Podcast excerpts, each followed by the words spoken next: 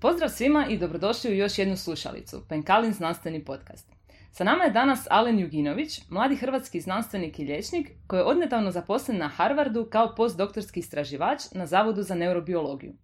Alen je završio medicinski fakultet u Splitu 2018. godine, dobitnik je dviju rektorovih nagrada i kao student bio je idejni začetnik i organizator nekoliko konferencija, između ostalog Nobel Days, gdje je organizirao predavanje i druženje sa čak četiri dobitnika Nobelove nagrade.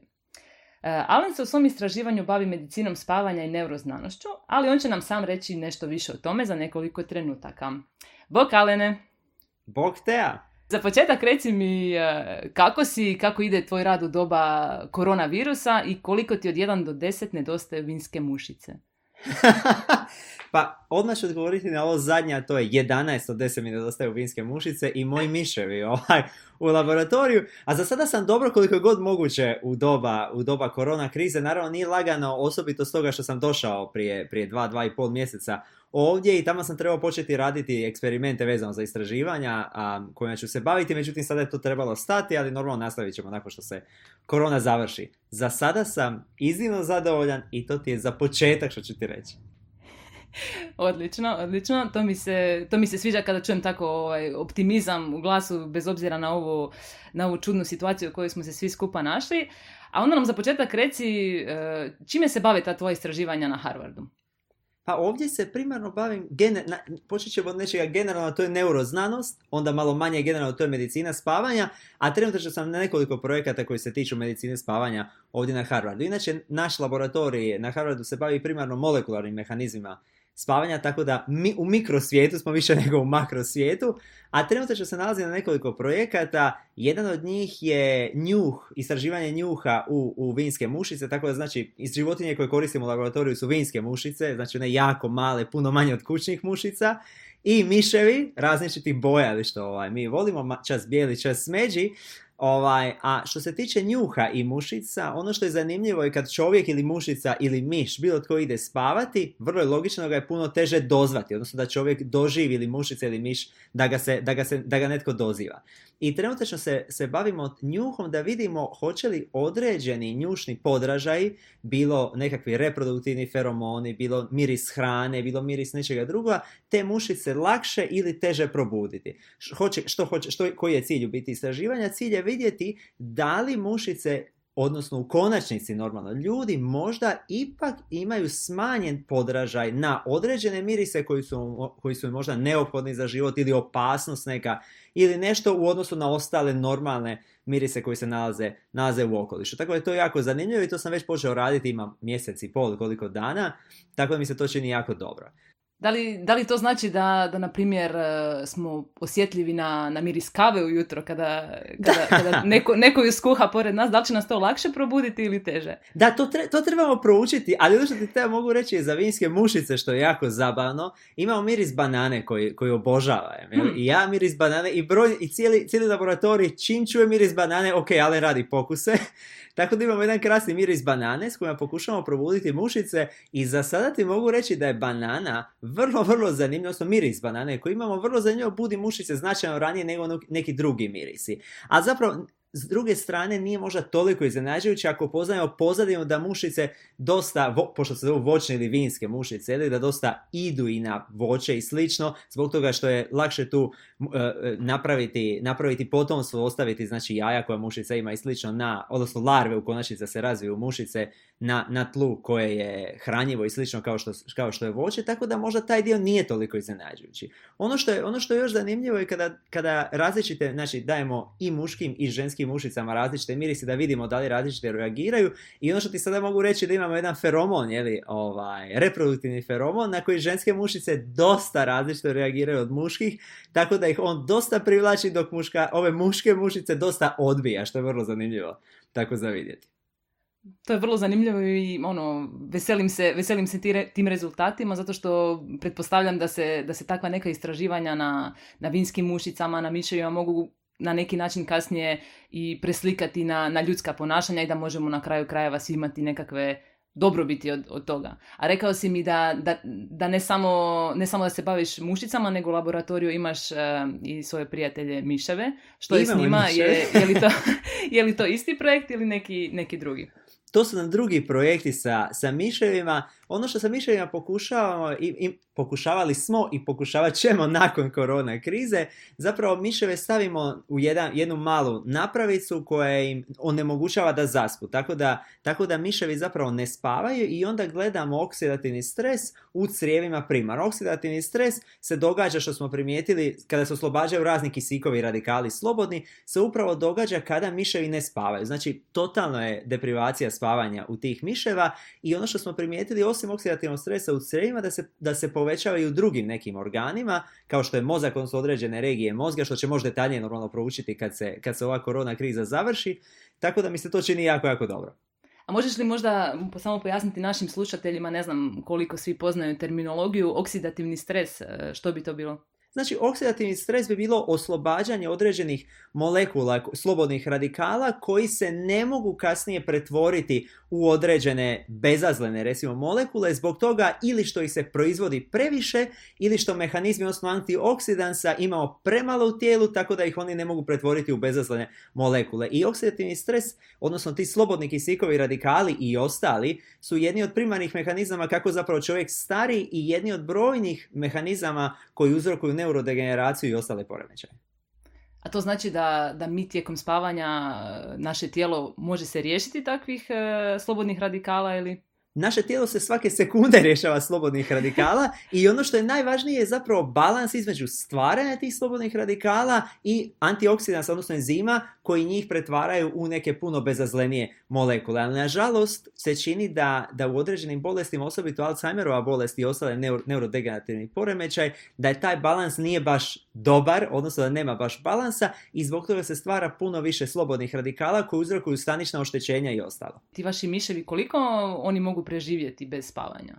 Pa ono, prosječno, te neki prežive više, neki prežive manje, ali ja bih prosječno rekao da je to 12, 13, 14 dana, iako štakori koji je malo napredniji, kako mi kažemo, ili miševi, ali ne zbog toga što su oni napredniji, koji je štosno tako za, za reći, oni prežive nešto duže, nekoliko dana mogu duže preživjeti. A, a što je s ljudima?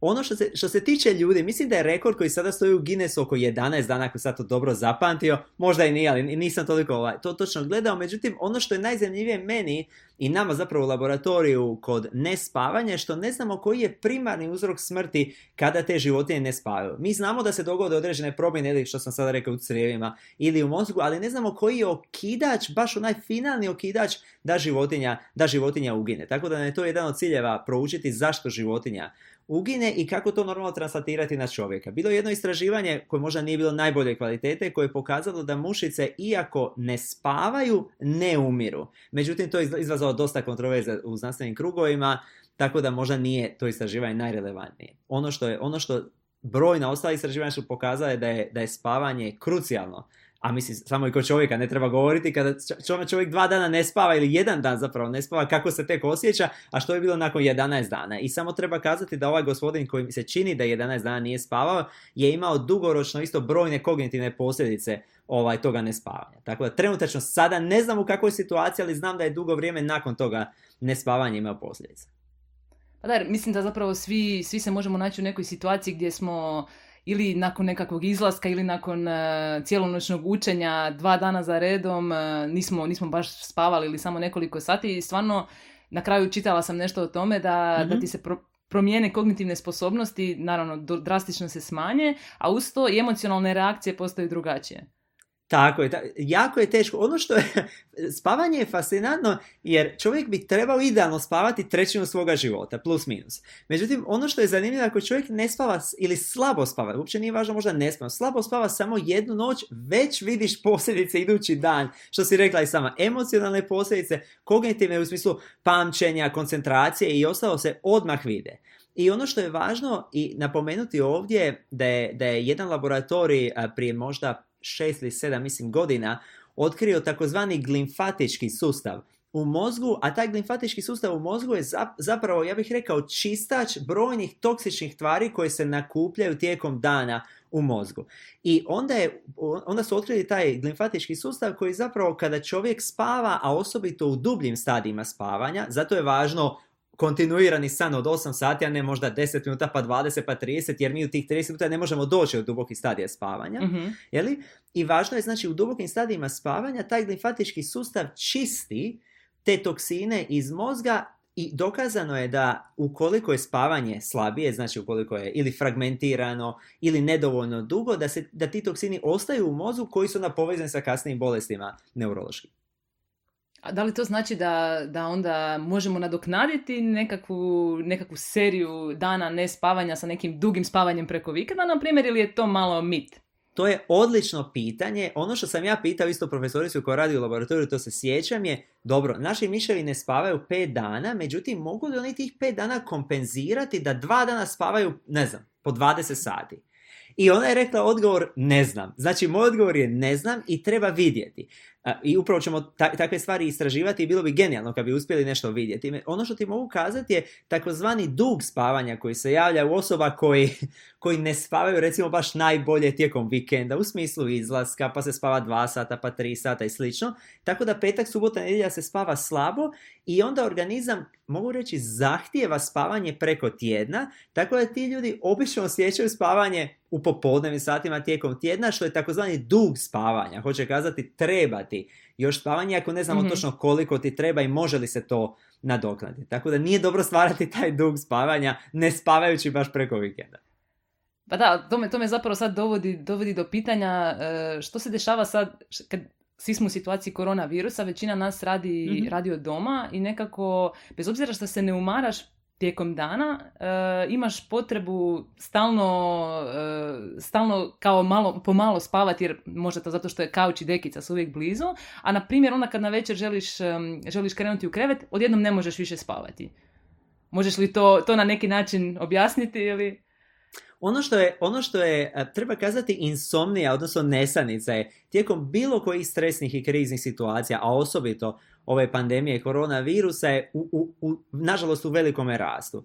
Problem se, je, problem se događa kada čovjek ima stresnu situaciju, akutno, bilo u obitelji, bilo nesigurnost za posao, bilo bilo kakvu drugu. Nesigurnost to ima reperkusije na spavanje u smislu da čovjek jako, jako puno teže zapravo zaspe nego u situaciji kad, kad nemate, nema tog stresa. I zapravo zanimljivo je za insomniju, akutnu insomniju, znači akutnu nesanicu, primarna terapija je takozvana kognitivno-behavioralna terapija, odnosno sa kognitivno-behavioralnim terapeutom se razgovara, ta, ili pacijent razgovara, gdje se pokušavaju otkloniti stresne misli, tužne misli i ostale koje mogu, mogu ovaj, utjecati na san. Tako da, što se tiče insomnije u doba ove pandemije, gledao sam baš jedan, odnosno čitao jedan jako zanimljiv ovaj, članak iz, iz časopisa Harvard Business Review koji je fenomenalan jedan ovaj, časopis koji se tu izdaje, gdje su oni rekli da u, ove, u doba ove pandemije kako se čovjek može da kažem riješiti kako čovjek može smanjiti stres je tako da stvara rituale. I ono što su oni rekli je doslovno pokušajte ujutro stvoriti ritual, nije važno, popiti, čaš, popiti šalicu kave, idem ritual, na, ne znam, bilo, bilo kakav neki mali ritual, nešto pročitati, nešto proučiti, da se tako miču misli sa normalno ovih brojnih negativnih, nažalost, uh, informacija koje dolaze i da to zapravo pospješuje i produktivnost i zadovoljstvo tijekom dana čovjekovo. Super, mislim da, mislim da ovi savjeti koji si dao uh, će dobro doći meni i svim slušateljima da se, da se probamo malo stabilizirati u ovo doba. A sad si spomenuo, spomenuo si Harvard Business Review i, uh, i općenito zanimalo me zapravo kako ti je, kako ti je na Harvardu i kako si uh, iz Splita, kojim putevima došao, došao do ove pozicije na kojoj si sada. Pa je, to je, to je, to je jako zanimljiva priča. Prvo kako sam došao, a onda kako je. Um, to je bilo u deveti mjesec prošle godine, 2019. godine, um, kada, sam, kada sam imao jedan, jedan mi zovemo observership, znači program gdje sam pokušao gledati što se događa u bolnici u Houstonu, u Teksasu, znači MD Anderson Cancer Center, jedan od vodećih zapravo centara za istraživanje i liječenje raka u Americi. I u svijetu išao sam tamo na dva tjedna i nakon ta dva tjedna sam doslovno, bilo je fenomenalno iskustvo, to uopće ne treba govoriti kako u takvim centrima, zaista o, fenomenalno iskustvo. I nakon, nakon ta dva tjedna sam sam odlučio, jer, jer to sam ja kao, zašto samo ne posjetiti, pošto sam već u Americi, a ne bi da je Amerika mala, zašto ne posjetiti najbolja sveučilišta svijeta kao što su Stanford, MIT, Harvard, Kolumbiju. I doslovno je bilo, poslao sam mail ljudima koji rade na Kolumbiji, na Harvardu i slično, koji se bave područjem interesa, ili to je ova neuroznanost, medicina spavanja, mogu li doći vidjeti laboratorij i možete malo provesti jeli, po fakultetu, kampusu. I ljudi su rekli da, da, da, ja super, hop na avion, dva dana u San Francisco, odnosno u Stanford, ili Stanford je nešto ispod, nešto južnije od, od San Francisco, koji je fenomenalno, predivno, sveučilište koje vidi, vidi se zašto je to jedno od najboljih sveučilišta svijeta. I nakon toga, noćnim letom iz San Francisco u Boston nema i i nakon toga to je bio drugi dan u, u Bostonu, na Harvard sam tu došao i sjećam se kad sam došao na medicinski fakultet tu na Harvard, tog dana jako, jako dobro, došao sam i rekao, wow, ne mogu vjerovati, na Harvardu sam ušao unutra, dočekala me profesorica, jesi ti Alen, je, je super, i onda me ona počela ispitivati čime se bavi, što te zanima i slično, dok smo se mi penjali do laboratorija, dođemo u laboratoriju, odnosno ured koji se nalazi u, u tom laboratoriju, gdje mi nastavimo pričati i ja se razmišljam kao sada, dobro, ovaj, laboratorij, ja sam došao vidjeti laboratorij, kampus i tako, a mi smo još uvijek nakon dva, dva, ne znam, dva i pol sata u uredu. To, to, meni, to meni ovaj zvuči kod je, kod je to već bio intervju za posao. A to, je, to, to, to sam promislio nakon, ne znam, pola sada sam promislio, ali, ali ne možeš vjerovati sebi da tu dolaziš i sjediš na intervju za posao. Tako mi se čilo, ma nema šanse. Ne, ovo je, ovo je, ovo je samo možda malo oduženo sve.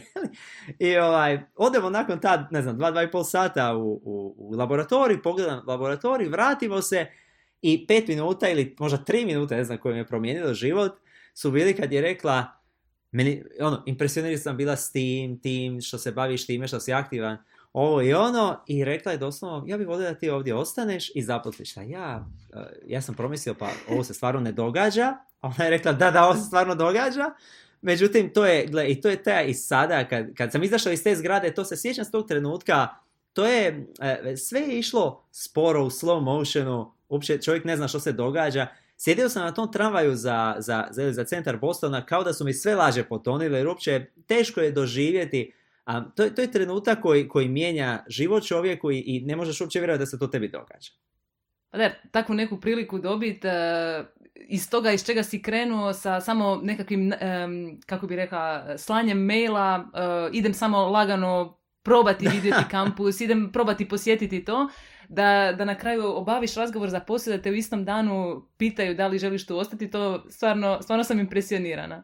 I to mi je bio naj, vjerojatno, na, da sam znao da je intervju za posao, vjerojatno bi se tresao kao nikad, ali pošto nisam znao, samo sam lagano došao turistički, sve prošlo ok, tako da bez ikakvog stresa da zapravo to proživio. Bio si, bio si sasvim opušten i možda i to pridonijelo tome da, možda da evo, sve, sve super prošlo si da si danas, da si danas tamo.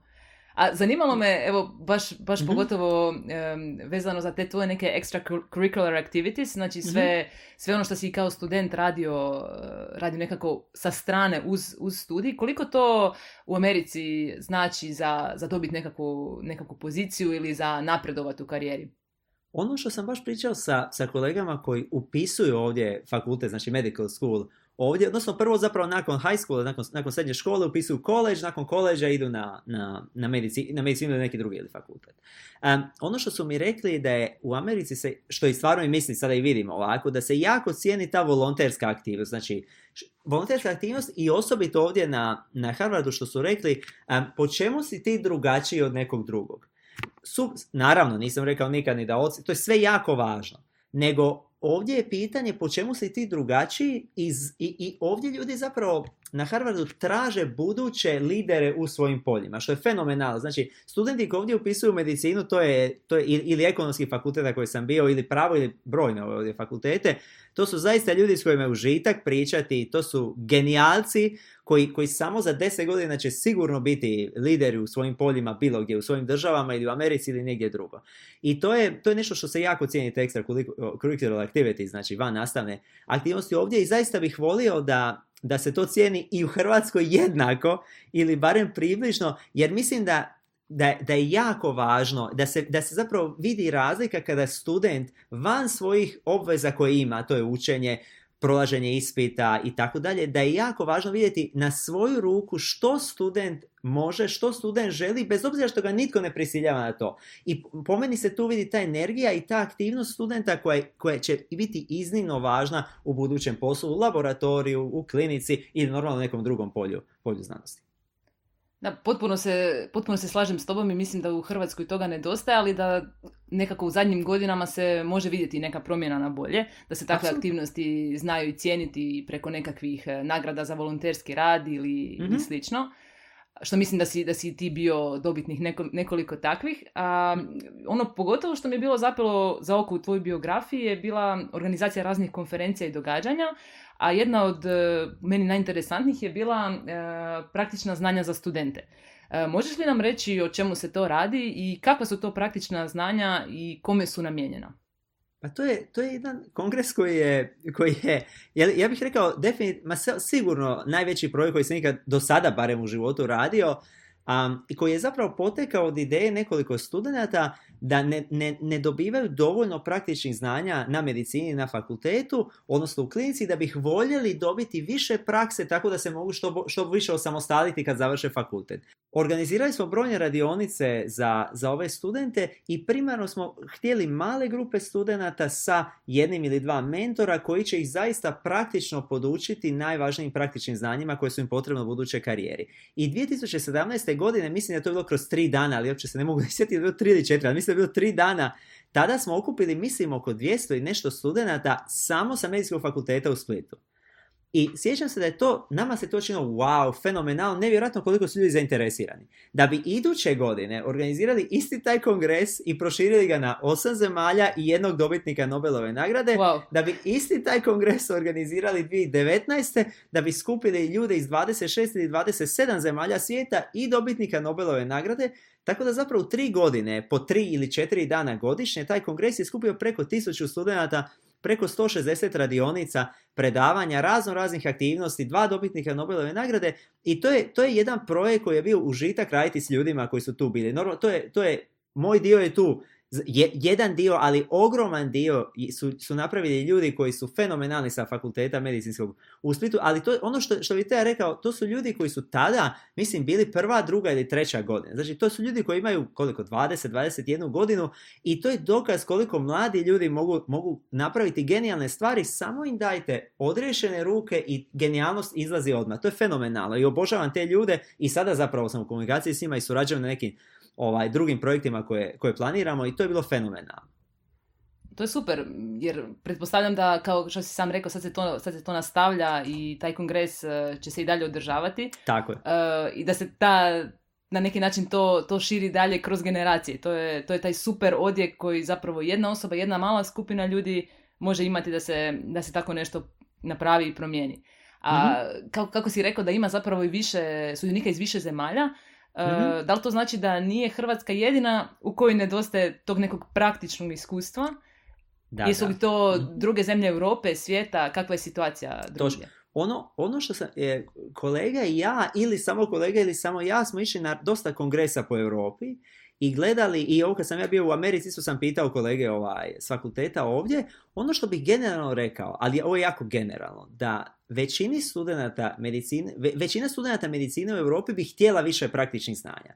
Ono gdje sam vidio jednu razliku, a to su baš, baš i rekli, a i to sam i vidio, je Austrija. U Austriji je zanimljivo, ljudi bi htjeli više teoretskog znanja, a manje praktičnog, jer njima je dosta praksa na medicini zastupljena, što ja nisam znao, nego sam tada se, tada se uvjerio s ovom kolegicom koja tamo studira, a da teorija je nešto manje, a u dosta zemalja Europe je upravo obrnuto, da je teorija puno više nego što je praksa. Ali mi smo imali studente i iz Austrije u konačnici. Kojima je svejedno dobro došlo malo, malo dodatne prakse. Tako. Točno. Točno, malo dodatne prakse i ono što treba kazati, u četiri dana čovjek ima brojne, ne znam uopće koliko bi tu bilo radionica, predavanja i svega, ali brojni društvene događaje, razgledavanje Splita i to je zapravo, imali smo normalno podršku i, i Ministarstva turizma i ostalih ministarstva i to je jedna, jedna i turistička ponuda što smo napravili u Splitu za ljude iz 27 zemalja, ali isto tako i znanstvena. Tako da taj znanost i turizam zaista mogu ići ruku pod ruku i bilo je, i upravo ovaj događaj je dokaz tome. Super, znači praktički iz te konferencije onda i proizašla ideja za organizaciju Nobel Days, gdje ste ugostili mm četiri Nobelovca. mm To je bilo godinu nakon ili? To je bilo isto 2019. kada Mhm. praktična znanja su nam bila svaki četvrti mjesec, u travnju su nam praktična znanja za studente, a Nobel Daysi su nam bili 2019. u rujnu, u devetom mjesecu. I ja bih rekao, nakon, nakon praktičnih znanja 2019. i nakon zaista, bilo je fenomenalno vidjeti ljude, ja se sjećam odakle su ti ljudi bili iz Rusije, Libanona i brojne države, to, se, to je bilo fascinantno kada smo imali taj jedan, samo da kažem, okrugli stol gdje smo pričali sa profesorima, a, a, mislim da su iz Amerike bili, kada smo pričali i onda su ljudi predstavljali odakle su, pa je bilo Španjolska, Rusija, Liban. Ja sam razmišljao, pa čovječe, pa kako ste uspjeli čuti za nas iz Libanona ili, ili Španjolske i negdje. A zaista taj PR je bio, bio jako dobar, to moram priznati, ljudi koji se bavili time su napravili odličan posao. I nakon praktičnih znanja smo rekli, ok, vidimo koliko Nobel imaju impakta na, na, na društvo, na akademsku zajednicu, ajdemo pokušati samo organizirati konferenciju gdje će oni biti, gdje će držati predavanja, biti u komunikaciji sa studentima, motivirati te mlade ljude. Jedno što mislim da je najvažnije od svega je motivacija mladih ljudi, a ne nužno sta, pokušaj, pokušaj stavljanja zna, nekakvih informacija u glavu prisilno, već motivacija studenata koji onda i kad, čovjek, kad uopće nemaju zadataka, uče. I to je fenomenalno. Znači, je- jedna od, Mm. jedna od stavki izvrsnosti što sam slušao na nekom predavanju je bilo oni najbolji su upravo najbolji jer rade najbolje čak i kad ih niko ne gleda. I ovaj, jer su, ja bih, ja bih samo dodao još, jer su motivirani. Tako da su ti Nobeli, uh, cilj je bio da i ti Nobeli pokuš, pokušaju motivirati te studente i, i okupio sam tako jednu grupu od, od sedam, odnosno osam studenata ovaj, koji su izvršni, to su sve izvršni ljudi, to je zaista fenomenalan jedan tim, a, kojima sam rekao, ok ljudi, ajmo pokušati organizirati konferenciju za Nobel. I sad je normalno, čak i među tim ljudima uvijek bude malo skepse, pa ok, možda jednog, ali kako ćemo mi sad skupiti dovoljno njih? Ja sam rekao, pa misli, šta imamo izgubiti? Tamo ih pokuša kontaktirati, pa ćemo mailom, pa ćemo telefonom ili, ili kako god, idemo vidjeti. Pretpostavljam, pretpostavljam da, da je opet, bilo, opet bila ista priča kao što si mi malo prije rekao. Ja sam poslao mail i rekli su da. To, to je uvijek, je- uvijek je, ali treba, treba sam, pod navodnike samo se treba usuditi. I zaista se toliko stvari može napraviti. I nema onoga, ja bih rekao, ja nisam imao onoga straha, joj, što ako netko kaže ne, pa joj, pa tko smo mi da to organiziramo, nego zašto mi to ne bi organizirali? Mislim, zašto ne? I, i tako sam poslao biti te mailove i sjećam se, e, to, to je fascinantno bilo kada, kada je bilo prvi da, pa ono, fe, joj, fenomenalno, pa drugi da, pa treći da, pa četvrti da, ja ono, pa je li ovo moguće? I znamo da smo imali i petog, međutim na kraju nije mogao doći, ovaj, koji je dobio Nobelovu nagradu iz ekonomije. I ovaj, u deveti mjesec smo organizirali te Nobel Days gdje smo skupili njih četiri, a to je bio, to, to je zaista, ja se sjećam tih slika, imam sa, sa, sa kolegama koji su to organizirali, to, to su događaji koji zaista čovjek pamti cijeli život. I kada sam došao ovdje a, a, u Ameriku, pričaš ljudima da si, da si organizirao tu konferenciju i opet je wow, uspjeli ste četiri dobitnika Nobelove nagrade dovesti. Tek kad su mi to rekli ljudi sa Stanforda, sa MIT-a, Harvarda i Kolumbije, stvarno odlična organizacija, uspjeli ste njih četiri dovesti u Split, onda, me bil, onda sam bio zadovoljan. Shvatio si da, da to ima neku težinu i, i van Hrvatske. Možda, možda si generalno u tom nekom mindsetu di, di misliš pa dobro, ajde, ono, radim takve stvari inače, pa možda nije neka, neka velika stvar. Onda kad ti neko, neko drugi sa strane kaže, kaže wow, to baš, nije, to baš nije tek tako, onda shvatiš šta si zapravo napravio. Da, jer, jer uopće ne, to, to, to si odlično rekla, jer mi kad, kad smo praktično znaje radili, isto tako nismo doživljavali. Bilo je sve to super, međutim, tek kad čovjek učini korak natrag od svega toga i pogleda što je sve napravljeno, onda bude wow, stvarno nismo bili loši. Pardon, e, reci mi iz kojih područja su, su bili ovi Nobelovci koje ste ugostili u Splitu? Pokušali smo imati razna područja, bez obzira što se organiziralo na medicini, htjeli smo imati dobitnike Nobelove nagrade iz raznih područja i ne samo iz jednoga. I mi smo imali iz fizike, iz kemije i iz medicine. Tako da uspjeli smo te, Mhm. te znanosti spojiti. Predavanja su bila fenomenalna, to moram reći, a osobito ta diskusija i panel diskusija, panel rasprava koju smo imali je zaista i bila fenomenalna. I nemo, ja bih rekao i zaista, sjećam se, ja mislim da su mi bile prve riječi, uh, to je bilo deveto mjesec kada je Harald Zurhausen, dobitnik Nobelove nagrade koji, 2008. za medicinu, a, koji je otkrio da, da je, koji je otkrio a, da HPV uzrokuje rak vrata maternice. Ja se sjećam da sam se popio na pozornicu i mislim da su mi prve riječi bile wow, ne znam kad će se ovo opet ponoviti i onda sam nastavio govoriti. Jer, jer kad se popiješ na pozornicu vidiš ne znam koliko to 500 ljudi u toj dvorani, ljudi sjede po skalama i svugdje, to je, to, sve emocije te odjednom prođu i kao da sve to što se radi odjednom ima smisla. A mislite to, da je to super stvari da može imati veliki utjecaj na društvo, pogotovo na, na mlade ljude koji možda razmišljaju uh, imali smisla baviti se znanošću, je li to karijera za mene? Uh, mislim da takve popularizacijske aktivnosti budu vrlo bitne. A moram reći da uh, znam da ovo nije bila tvoja prva aktivnost popularizacije znanosti, jer Alen ja, za naše slušatelje koji to ne znaju, poznali smo se na jednom natjecanju koji se zove Fame Lab koje se održalo 2015. ako se ne varam. Mislim da je. Da. Ja mislim. A cilj, cilj tog, e, tog natjecanja je predstaviti e, neku znanstvenu temu širokoj publici u tri minute bez korištenja PowerPointa, bez korištenja ikakvih pomagala, osim onih koje možeš sam, sam donijeti, donijeti na scenu. I mislim, meni osobno to iskustvo je, je puno značilo i na kraju krajeva i natjeralo da se, da se suočim čak i sa nekakvim e, strahovima govora pred, e, pred velikom skupinom ljudi, e, naučiti kako se ponašati na sceni i naučiti zapravo kako, kako pričati o znanosti na jednostavan način. Jer mislim da zapravo u doba koronavirusa vidimo kako ima puno fake news, puno stvari, teorija zavjere koje se šire i mislim da je vrlo važno na jednostavan način bilo kojem čovjeku, ne samo onom koji već ima nekakva, nekakva znanja, objasniti i reći o čemu se radi. Uh, je li tebi to iskustvo pomoglo u tom nekom smislu ili? Tako je, to, to je isto bilo jedno jako, jako lijepo iskustvo što se tiče, što se tiče održavanja prezentacije koncizne u tri minute sa najvažnijim informacijama pred jednom, jednim nelošem brojem ljudi. To je zaista bilo jedno, jedno krasno iskustvo, ali generalno popularizacija znanosti mislim da je enormno važna i mislim da je enormno važno da, da osobito ljudi iz znanstvenih polja da čitaju znanstvene radove, da se informiraju najnovim informacijama i da to na jedan jednostavan način mogu predstaviti što si rekla publici. Jer nema smisla ako ja pročitam nekakav znanstveni rad i pokušam ga objasniti nekako, nekako ultra detaljno i to jednostavno ljudima, na, ljudima kada držiš predavanje nema smisla. I jako je važno izvući pouku iz toga koji je smisao rada, koja je znanstvena vrijednost toga rada, jer ono što treba kazati, ima isto tako znanstvenih radova koji koji nemaju preveliku znanstvenu vrijednost i koji nisu najkvalitetnije napravljeni. Ono što smo vidjeli i ovdje i zato mislim da je jako važno da ljudi nauče čitati znanstvene radove, nauče informacije koje su važne izvući i one koje možda nisu tako važne pomaknuti za strane i prezentirati ih javnosti. Da, mislite da je tu vrlo, vrlo bitno, kao što kažeš, da neko ko je stručnjak u nekom području može probaviti informaciju koja je aktualna i koja je znanstvena i prezentirati je drugima tako da bi ju svi mogli shvatiti. Jer često vidimo i stručnjake koji su previše zatvoreni u tom, u tom nekom svom specijaliziranom području i ne znaju razgovarati sa, sa drugim ljudima. I onda na kraju se stvara na neki način dojam, a vidi ga, on je, on je ludi znanstvenik, e, on ne zna komunicirati s publikom. Zato mislim da sve ovakve stvari, pogotovo rad s mladima, mogu, mogu tu pomoći da, da se na neki način razbije taj mit.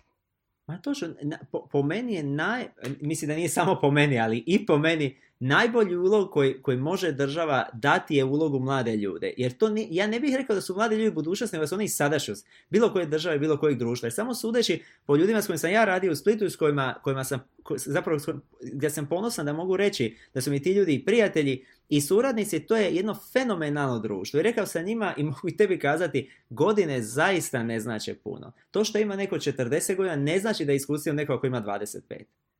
Tako da isto mislim da je to enormno važno uložiti, ulagati u mlade ljude. A, evo, vezano, vezano za to onda mogu te pitati e, baš konkretno ako nas upravo sada sluša netko ko se, ko se pita e, je li znanstvena karijera za njega, što bi mu savjetovao?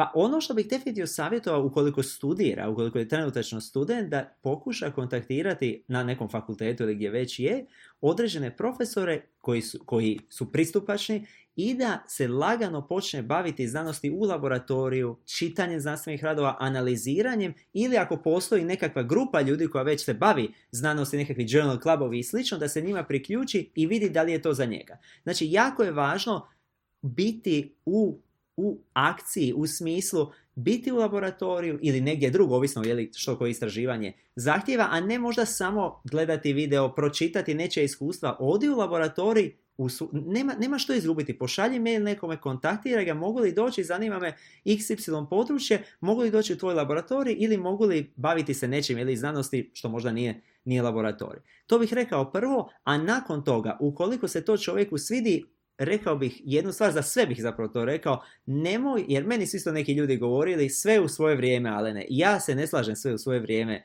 Alene, za, i to govorim ovim svojim kolegama, ako možeš to sad, napravi sad. Nemoj misliti zato što to netko radi sa 50 da i ti moraš čekati 50. Napravi to sa 20, 25, 30 ili koliko god godina. Tako da usudi se i bez obzira što netko drugi to ne radi, ne znači da, da, da je to loše, nego možda jednostavno se nekome drugome ne da, nije dovoljno motiviran ili nešto. Budi ti onaj koji će napraviti promjenu. Evo, na, na, ovo stvarno više, stvarno više nemam što dodati, svaka čast. A ja bi te, ja bi te onda još pitala kad smo sad privodimo, privodimo ovaj naš podcast kraju, e, kad već dijelimo savjete, e, koji bi savjet ti sam sebi dao pred pet godina?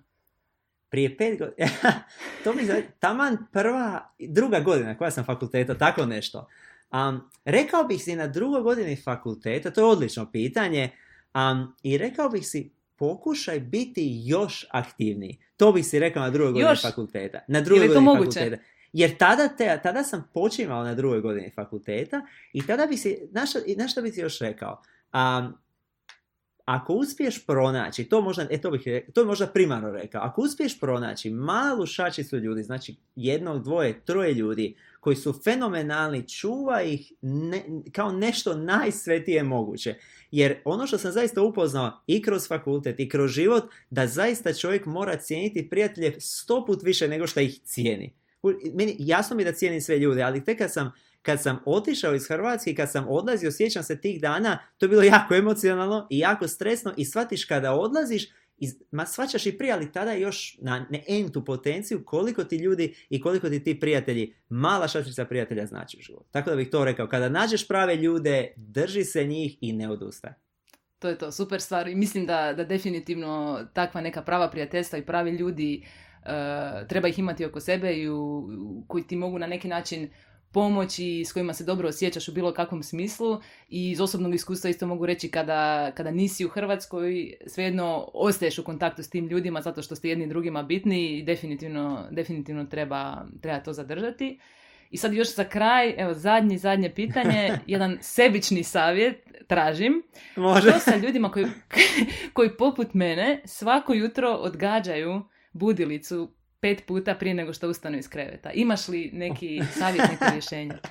I, ako odgađaš budilicu pet puta, onda postoji nekoliko razloga. Jedan od njih je što možda te budilica probudi u nekom jako dubokom stadiju spavanja, jer hmm. kad se čovjek budi iz dubokog stadija spavanja, obično se osjeća jako umorno, jako je teško doći k sebi, treba jedan period vremena da dođe čovjek sebi. To je možda broj jedan. Broj dva, ono što kažu znanstvenici u određenim člancima da budilica kao takva nije ni najbolja, jer ona kada počne zvoniti, samo čovjeka probudi u bilo kojem stadiju spavanja, uzrokuje blagi porast ovih stresnih hormona, jer nikome nije, osobito ako imate raznu glazbu na, jeli, koja zvoni koja zvoni ujutro, što sam, brojne sam te glazbe čuo i ja uopće ne mogu vjerovati da, da, da neke ljudi budi ta muzika, ali svejedno. Tako da to, i ono što, ono treća stvar uh, koju bih rekao je da u idealnom svijetu, ali to je idealni svijet evo koji ne postoji, u idealnom svijetu bi se čovjek zaspao u normalno vrijeme 11 ponoćne, možda u 3 ujutro, ali, ali to je idealni svijet i bez alarma bi se probudio ujutro. Tako da možda nije baš najidealnije što, ali i ja to isto radim. Znači nisam ja nekakav sad oproučava spavanje i sad je svetac u spavanju. I ja isto to radim i zasvem u tri ujutro, zato čovjek treba raditi, treba učiti i nešto i probudiš se u sedam i spavaš četiri sata. Znam da to nije dobro. Jasno mi je da to nije dobro i pokušavam to smanjiti koliko god moguće. Dobro, poradit ćemo na sebi. mislim, da, mislim da definitivno e, iz ovog razgovora e, sam dobila puno, puno korisnih informacija o spavanju, o, o raznim aktivnostima i, i ono što me možda najviše fasciniralo je, je taj tvoj pristup usudi se i nekako na kraju uvijek bude odgovor da. Nadam se da, da tako bude sa svim ljudima u svim područjima u životu. U svakom slučaju ako se ne usudimo nećemo nikad znati uh, hoće, li se, hoće li se nešto dogoditi ili ne. Tako da e, u, ime, u svoje ime i u ime slušatelja želim ti zahvaliti na, na ovom razgovoru. Hvala tebi na pozivu te. E, to je to i hvala, hvala puno. Uživaj, uživaj na Harvardu. Nadam se da ćeš i tamo e, organizirati razne aktivnosti Možda, možda ne još, tek si došao, ali... Nemoj sumnjati u to. Ima već ide. To ćemo kad se idući put čujemo razgovarati o tome. Odlično. Znači, idući podcast, čujemo se kroz godinu dana, očekujem novi projekt. Pošteno. hvala ti, Alene, e, i hvala, hvala našim slušateljima. I još jedna poruka za kraj, ostanite doma i slušajte Penkaline podcaste. Hvala!